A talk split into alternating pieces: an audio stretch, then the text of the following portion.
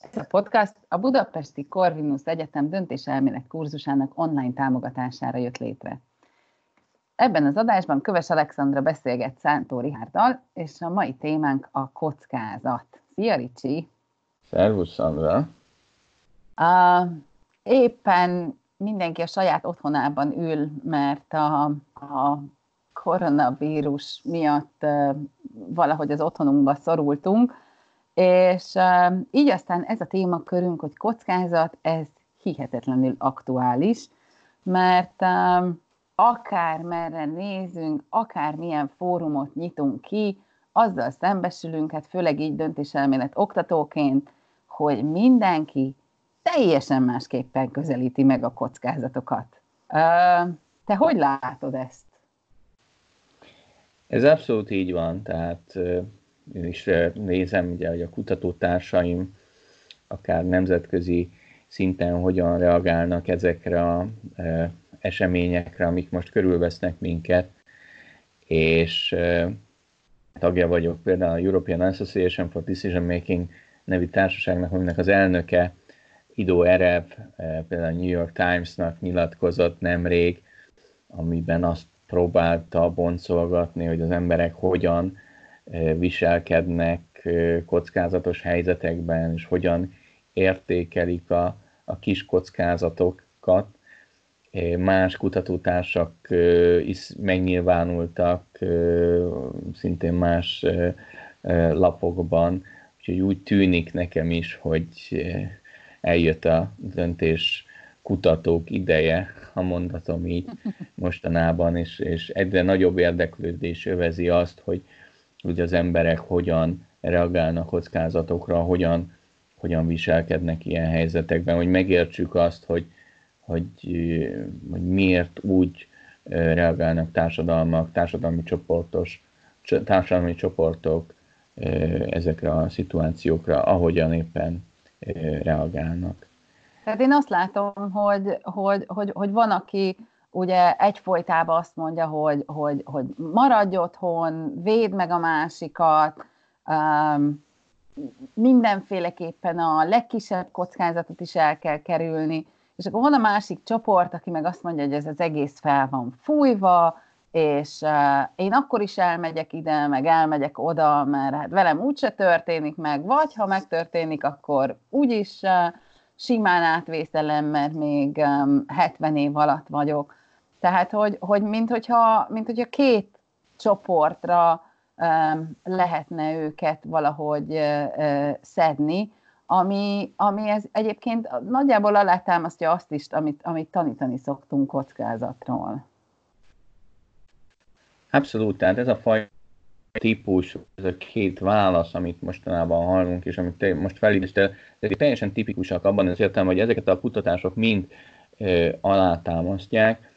Ugye itt most egy relatíve kis, kis e, e, valószínűségű kockázatról beszélünk, legalábbis jelenlegi tudásunk szerint, amikor a koronavírusról beszélünk, tehát annak az esélye, hogy, hogy valaki megfertőződik, pláne, hogy ennek valamilyen nagyon komoly egészségügyi hatása lesz, ennek azért lássuk nagyon kicsi a valószínűsége, legalábbis mondom még egyszer jelenlegi tudásunk szerint, hiszen bár több tízezrek fertőzöttek meg mondjuk Olaszországban vagy Kínában, azért a több tízmilliós, vagy akár Kína esetében milliárdos lakosság számhoz képest ezek még mindig nagyon alacsony számok, pláne, hogyha azt nézem, hogy hányan haltak meg a koronavírus következtében. Tehát önmagában a valószínűség szintjén ez nem tűnik egy túl nagy kockázatnak, mégis nagyon eltérően reagálnak rá az emberek. Általában azt látjuk, a kutatások azt mutatják, hogy az első felismeréskor azért az emberek többsége túlértékeli majdnem mindenki a kis kockázatokat, de, de aztán ketté válik a, a, a, az észlelési ö, ö, út. Továbbra is van egy, egy kisebb csoport, 10-30 százalék különböző kutatások szerint, akik, akik nagyon, nagy, nagyon túlértékelő, nagyon felnagyítják a, a pici kockázatokat, és, és elsősorban ők azok, akik, akik mindent megtesznek a, a kockázatok kivédésére, ők azok, akik pánikszerű felvásárlásokba kezdenek, ők azok, akik mindenütt hordják a, a maszkjukat, ők, akik 48-tal is megmossák a kezüket egy nap alatt.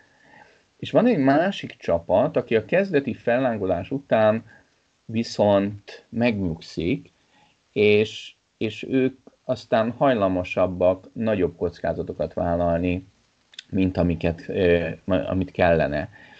Egy nagyon egyszerű kísérletet hagy meséljek el, egy izraeli kutatócsoport végezte. A kísérleti alanyoknak két opció közül kellett választaniuk. Az egyik az volt, hogy elveszítenek egy sékelt, ugye ez az izraeli valuta, egy sékelt biztosan, vagy pedig 20 sékelt 5%-os eséllyel. Hogyha valaki ugye kiszámolja, akkor a várható értéke ennek a két opciónak ugyanaz, tehát az egy sékel mínusz az ugyanannyi, mint az 5%-os eséllyel a 20 sékel mínusz.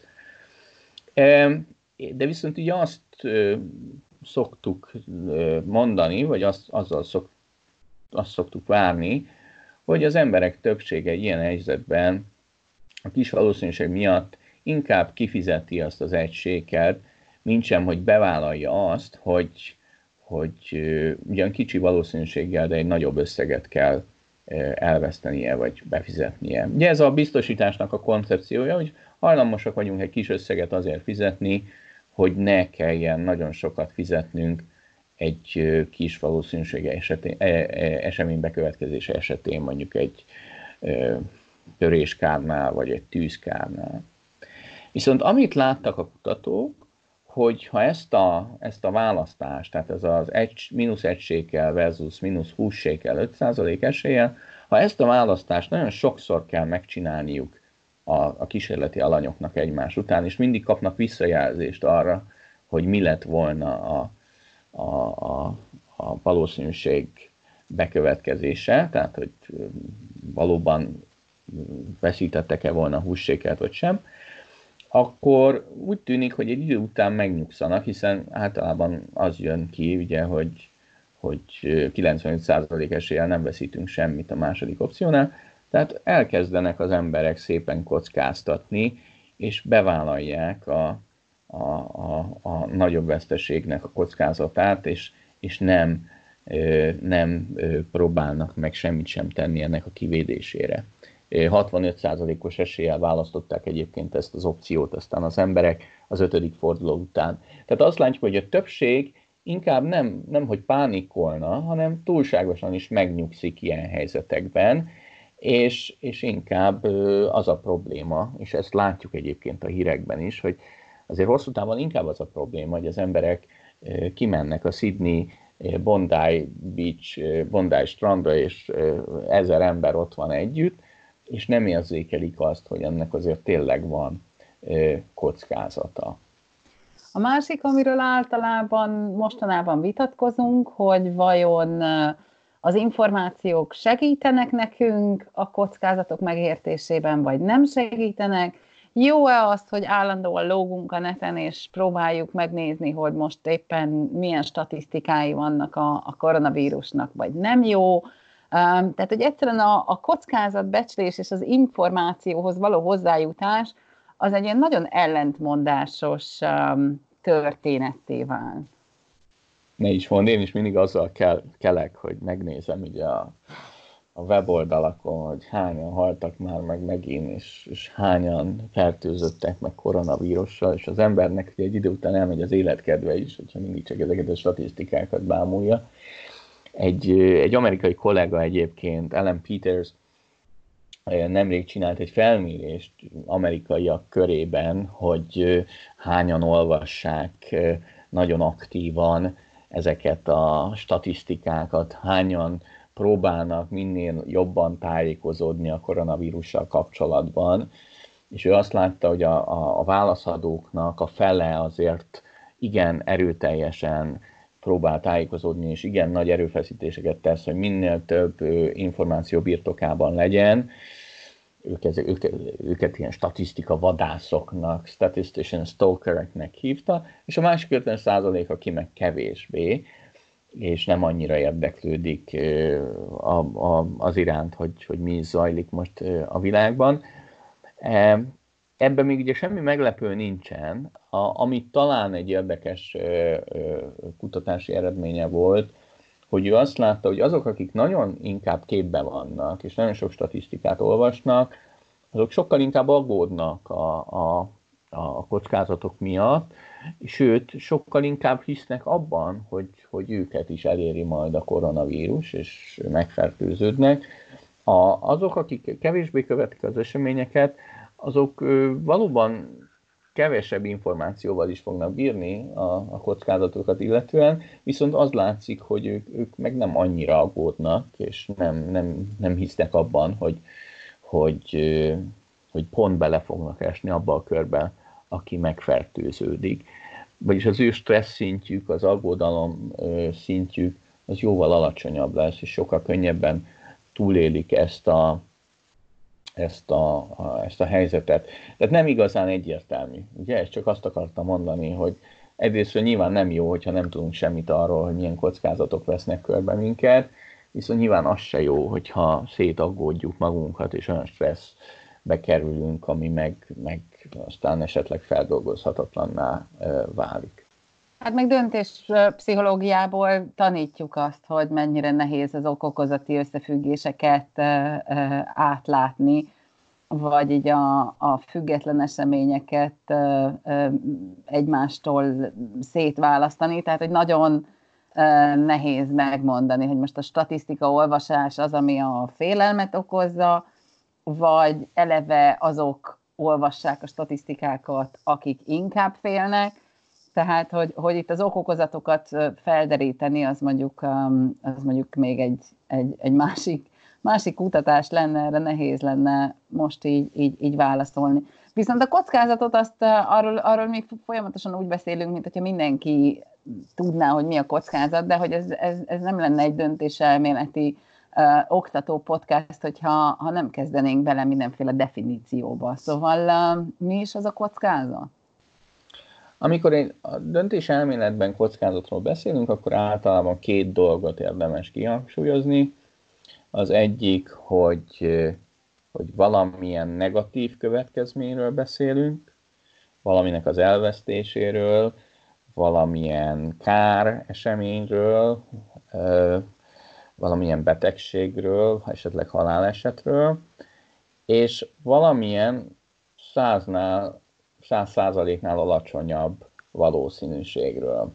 Tehát egy, egy olyan eseményről, ami bizonytalan és negatív. Ugye ez az, amit kockázatnak szoktunk hívni a döntéselméletben. Ugye a pénzügyesek a kockázatot ennél tágabban értelmezik, ők ugye azt mondják, hogy minden kockázat, ami a, a várható értéktől, az átlagtól való elmozdulást jelenti bármilyen irányban. A variancia irányát ők, nekik mindegy. A döntés elméletben általában negatív várható kimenetet. Miért elmentél? Te hallasz engem? Én most hallak téged. Jó, most én is téged. Tehát, hogy nem tudom, meddig voltam érthető, tehát egy várható negatív kimenetel a kockázat, és ez ugye szembeállítható a pénzügyes megközelítéssel, akik bármilyen irányú eltérést az átlagtól vagy a várható értéktől kockázatnak neveznek. És mi a különbség a kockázat és a bizonytalanság között? Ugye ezt a két szót általában a hétköznapi beszédben szinonimaként használjuk. A kockázat, bizonytalanság, ez majdnem ugyanaz. Döntéselméletben, közgazdaságtanban viszont nagyon nem ugyanaz a két fogalom. Egy Frank Knight nevű nagyon híres múlt századi, a múlt század első felében alkotó közgazdásznak tulajdonítják ennek a két fogalomnak a kettéválasztását, és amikor ő kockázatról beszélt, akkor mindig valamilyen mérhető bizonytalanságról beszélt. Tehát, ha úgy tetszik, minden kockázat bizonytalanság, de nem minden bizonytalanság kockázat. Amikor kockázatokról beszélünk, akkor ismert a valószínűsége a negatív esemény bekövetkezésének. A bizonytalanság esetén nem tudjuk mérni a, a, a jövőbeli negatív eseményeknek a mértékét, csak azt tudjuk, hogy valami, valami be fog következni, de nem tudjuk ezt mérni. Hogyha mondjuk valaki jövő augusztusra tervezi a, a, az esküvét, akkor nem nagyon tudjuk megmondani, mekkora az esély annak, hogy, hogy aznap jó idő lesz-e, vagy rossz idő. Az egy nagyon bizonytalan helyzet, de mondjuk az a kérdés, hogy mekkora annak az esélye, hogy holnap esni fog az eső, azt azért viszonylag jól meg tudjuk mondani, akár valószínűségek szintjén is. Az, amikor a, az emberiség ilyen nagyon-nagyon tudatosan kezdett el foglalkozni a kockázat témakörével, az igazából a, a biztosítási szakma megjelenéséhez köthető, ami úgy, úgy, úgy nagyjából a, a, a 17. század körül van, amikor, amikor ez, ez, ez elkezdett, elkezdte a fénykorát élni, főleg két eseményhez szokták kötni, az egyik a, a londoni tűzvész, a másik pedig a, a tőzsdének a, a, a megjelenése. És, és onnantól kezdve az emberek próbálták kiszámolni, mert hogy pénzben is fontos volt, hogy meg tudják mondani, hogy, hogy valaminek mekkora a, a, a kockázata. És, és nagyjából így indult el a kockázatnak a, az úgynevezett technikai vagy mérnöki megközelítése. Tudsz erről bővebben erről a megközelítésről valamit mondani? Ugye ennek a technikai megközelítésnek, vagy mérnöki megközelítésnek a fő üzenete valóban az, hogy, hogy ki tudjuk számolni a kockázatokat. Ez egy objektív mérőszám. Ennek az alapfeltétele pedig az, hogy legyenek múltbeli tapasztalataink. Tehát ugye azt akarjuk megmondani, hogy milyen valószínűséggel következnek be negatív események. Ugye ez a fő kérdése a, a technikai megközelítésnek, és ezt ugye úgy tudjuk megmondani, hogy megnézzük, hogy a múltban mi történt, milyen gyakran történtek meg ugyanezek a negatív események, és ebből ugye a relatív gyakoriságok ismeretében ki tudjuk azt számolni, hogy milyen eséllyel fognak ezek bekövetkezni a jövőben. E, és tulajdonképpen mindennek kiszámolható ebben az értelemben a kockázata, annak is, hogy valaki mekkora esélye lesz e, cápatámadás áldozata az USA-ban, vagy azt is, hogy mekkora eséllyel fog meghalni valaki, hogyha most űrutazásra indul. E, miért? Mert ugye tudjuk azt, hogy nagyjából hány cápatámadás van egy évben az USA-ban, tudjuk azt, hogy hányan fürdőznek az óceánban egy évben, és a, az összes esetre vetítve meg tudjuk mondani, hogy ö, kb. 1 a 4 millióhoz annak az esélye, ez egy, óriás, egy nagyon kicsi szám, ugye, 1 a 4 millióhoz annak az esélye, hogy mi az USA-ban valamelyik óceánban fürdőzve támadás áldozatai leszünk, vagy azt is meg tudjuk mondani, hányan vettek részt eddig valamilyen űrutazáson, és azt is meg tudjuk persze mondani, hogy ebből hányan vesztették életüket valamilyen katasztrófa során, például a Challenger űrutazás, vagy a Challenger űrrepülőgépnek a katasztrófája során, és ebből ki lehet számolni, hogy nagyjából egy a százhoz annak az esélye, hogyha valaki most űrutazásra megy, akkor, akkor végzetes eredménye lesz annak. Ez, ez így jól hangzik, hogy ki lehet mindent számolni, de ugye ez azért feltételezzük azt, hogy a, a jövő az mindig a múltnak valamilyen folytatása, és hogy a, a múltbeli gyakoriságok és szabályszerűségek ezek többé-kevésbé a jövőben is meg fognak maradni, és nem számolunk mondjuk azzal, hogy, hogy a űrutazásnak a technológiai megoldásai azok véletlenül azért fejlődnek a, a, az idő előre haladtával, és, és valószínűleg ez, a, ez az arány javulni fog a jövőben.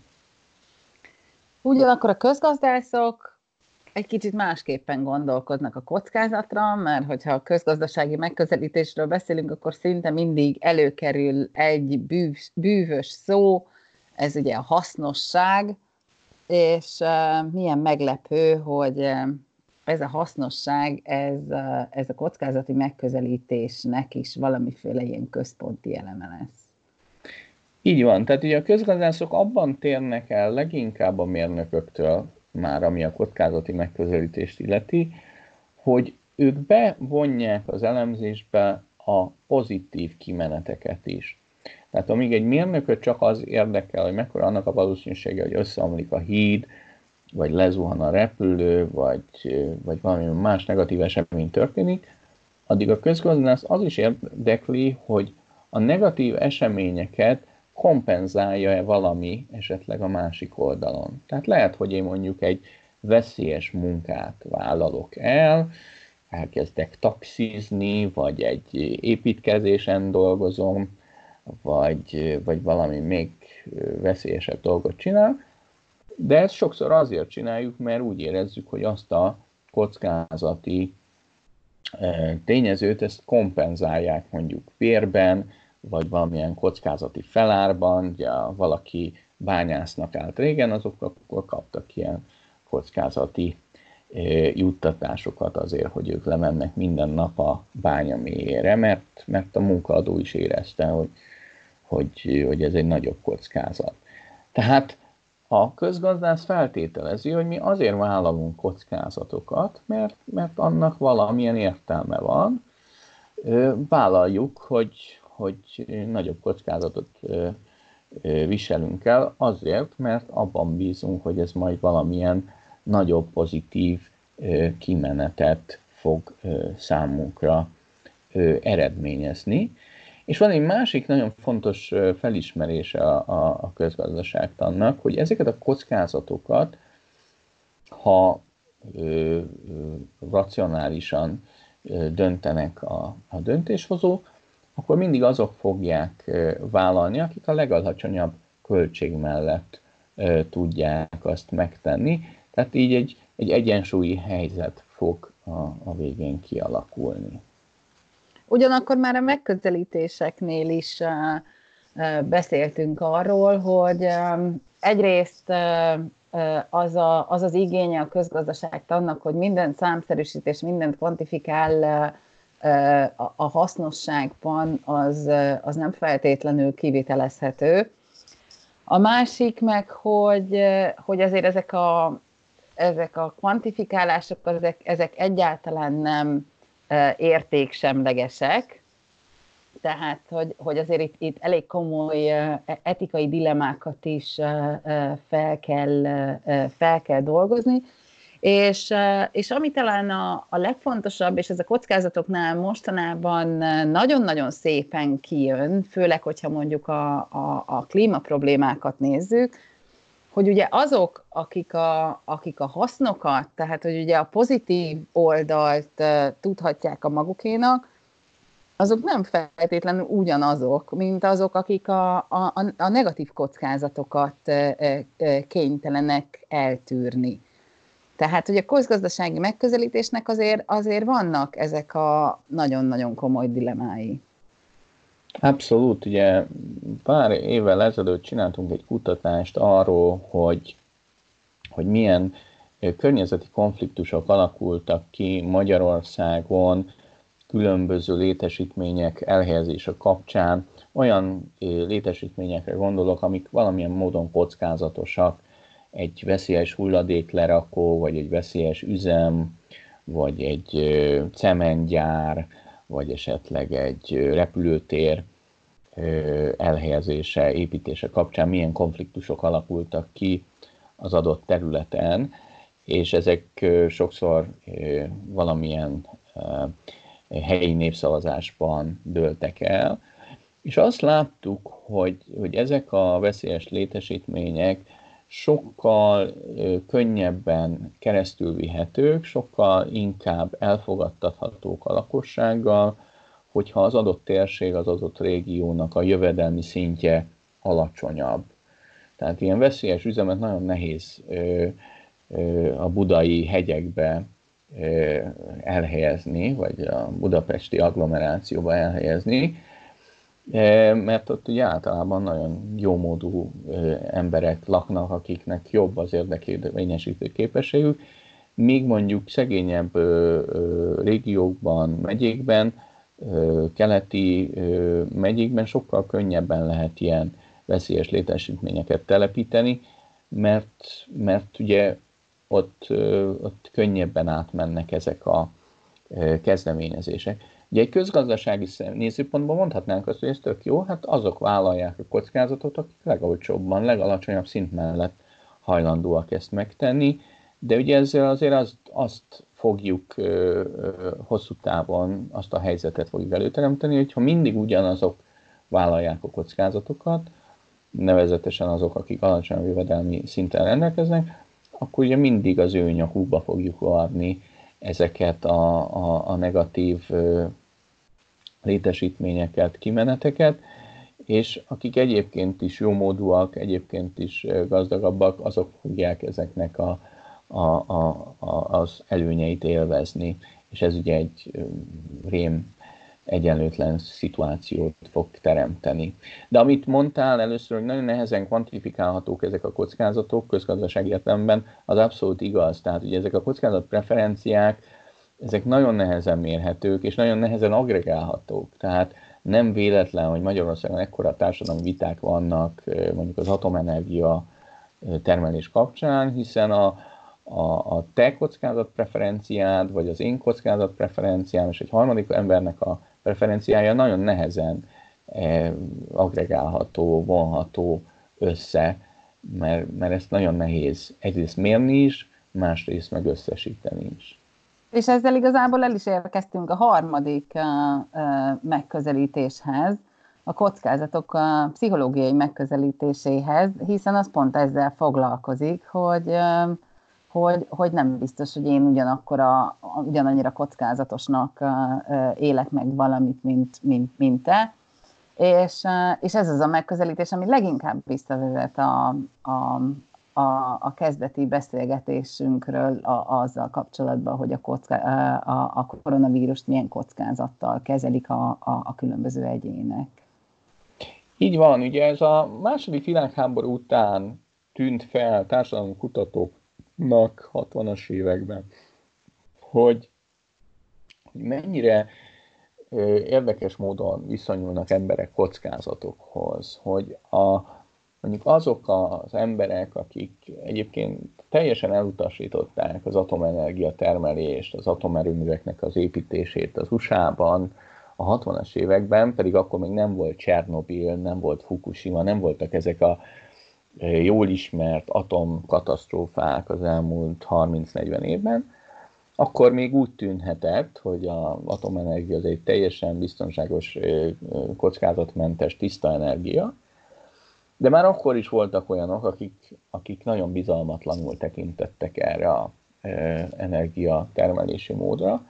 Viszont ugyanezek az emberek, akik egyébként tüntetéseket szerveztek és vonultak az atomenergia termelés ellen, azok gond nélkül elszívtak egy doboz cigarettát egy nap.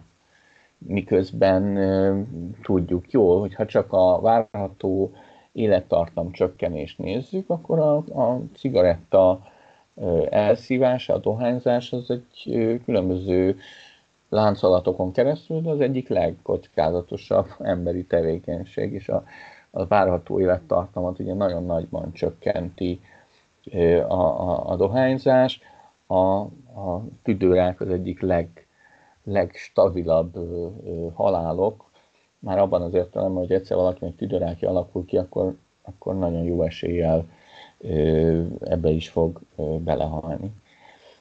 Tehát, hogy, hogy bizonyos kockázatokat emberek elvállaltak, bizonyos kockázatokat meg nem, pedig hogyha csak a számok tekintjük a valószínűségeket és a negatív következményeket, akkor ezeket a viselkedéseket nem indokolta tulajdonképpen semmi. És, és itt léptek be a pszichológusok valóban a képbe, akik azt próbálták megérteni, hogy ha ezek szerint nem, nem a valószínűségek és a várható negatív következményeknek a volumene befolyásolja a kockázatok észlelését, akkor vajon mi?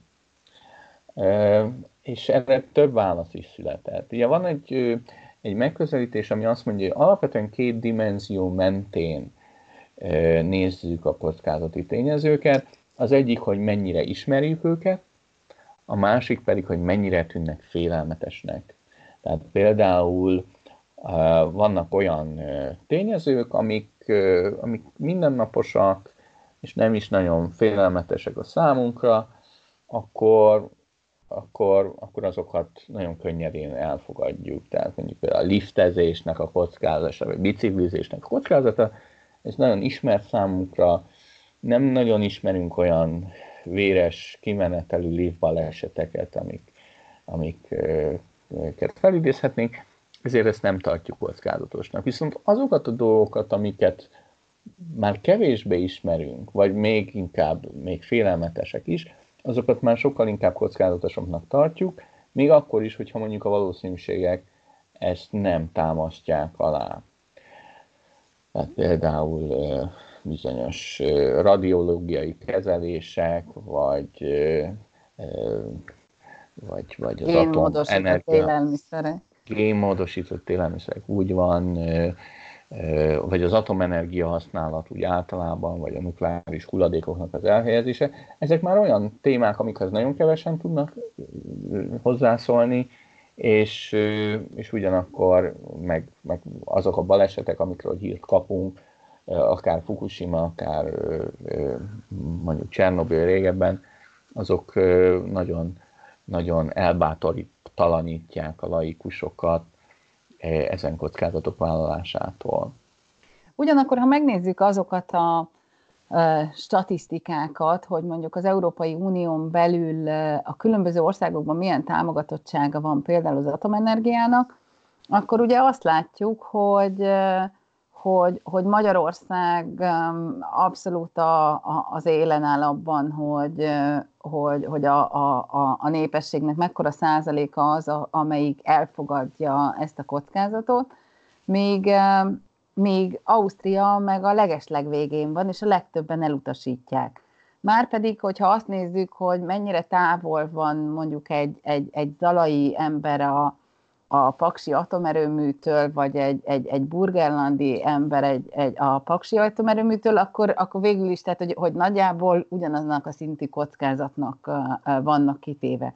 Ez azt mutatja, hogy van, van a kockázatnak valamiféle ilyen társadalmi betülete is. Tehát, hogy, hogy nem kizárólag egyéni pszichés szinten különbözünk ebben, hanem hogy, hogy, hogy valahogy, mintha a társadalmak is különbözőképpen kezelnék a kockázatokat. Ez abszolút így van, ezt nagyon erre, erre hajaznak, vagy ezt, ezt támasztják alá ezek a kutatások, amiket te is említettél, hogy, hogy különböző kultúrák, különböző intézményi háttérrel rendelkező társadalmak egészen másképp tudják ugyanazokat a kockázatokat megítélni. És, és minden bizonyal hozzájárul ahhoz, hogy, hogy egy burgenlandi gazda vagy egy zalai gazda másképp látja az energiatermelés kockázat, a, atomenergia termelés kockázatát, hogy a burgenlandi tudja, hogy az ő országában ugye nincsen egy atomerőmű sem. Egy magyar meg talán tudja, hogy, hogy az ő országában az az egy az 30-40 százalékáért felel a, a villamos energiaellátásnak. Tehát nyilván más a, a, a, a tudásunk, más a magyarokban szerintem él egyfajta ilyen romantika az iránt, hogy hát ugye ezt az atomenergia dolgot lényegében mi magyarok találtuk fel, vagy legalábbis nagyon nagyban hozzájárultunk ahhoz, hogy, hogy Szilárd Leó, Tellerede, Nagyma János és mások révén, hogy az atomenergiának a termelése az ilyen módon zajlik ma, ahogy zajlik. Tehát, hogy ebből a szempontból is más egy, egy, egy osztrák vagy egy magyar embernek a gondolkodása, és, és vannak olyan kutatók, akik odáig elmennek, hogy hogy a kockázat tulajdonképpen egy társadalmi konstrukció. Tehát nem is a, a, a, az emberek agyában ö, jön létre, hogy mi hogyan észleljük a, a kockázatokat, hanem, hanem a társadalmak határozzák meg, hogy mit tartanak kockázatosnak, mitől kell félni, és mitől nem kell félni, és erre nagyon sok minden hat, nyilván hat a, a politikus, politikusok, a fő megmondó emberek, a fő hiedelmek, a kulturális háttér. Tehát nyilván most, ha megkérdeznénk, hogy ki hogyan fél a világban a, a koronavírustól, akkor valószínűleg teljesen más válaszokat kapnánk Brazíliában, vagy, vagy mondjuk Közép-Európában, vagy Olaszországban. És ugye ez, e, erre is van, van, tehát ugye ennek a megközelítésnek is van egy, egy neve, vagy antropológiai megközelítésnek, vagy szociológiai megközelítésnek hívjuk. Ami még szerintem ebbe az adásunkba belefér, az a, az, az hogy, hogy beszéljünk egy kicsit a kockázat kommunikációról, mert azt hiszem, hogy ez is valami olyan, ami, ami, ami most nagyon nagy vitákat vált ki a koronavírus kapcsán, hogy hogyan kellene kommunikálni a kockázatot, mennyi információt kell megosztani, kinek kell megosztani, átlátható vagy nem átlátható. Tehát, hogy, hogy ez, ez, ez most, most egyrészt érdekel is bennünket, másrészt nagyon megosztó is, de hogy ugye a döntéselméleti irodalom foglalkozik kockázatkommunikációval. Abszolút, és, és ez tényleg egy, egy kulcskérdés, hogy, hogy hogyan kommunikáljunk kockázatokról, és, és ugye azt szokták mondani, hogy alapvetően kétfajta kommunikációs megoldás létezik az eddigi tapasztalatok során.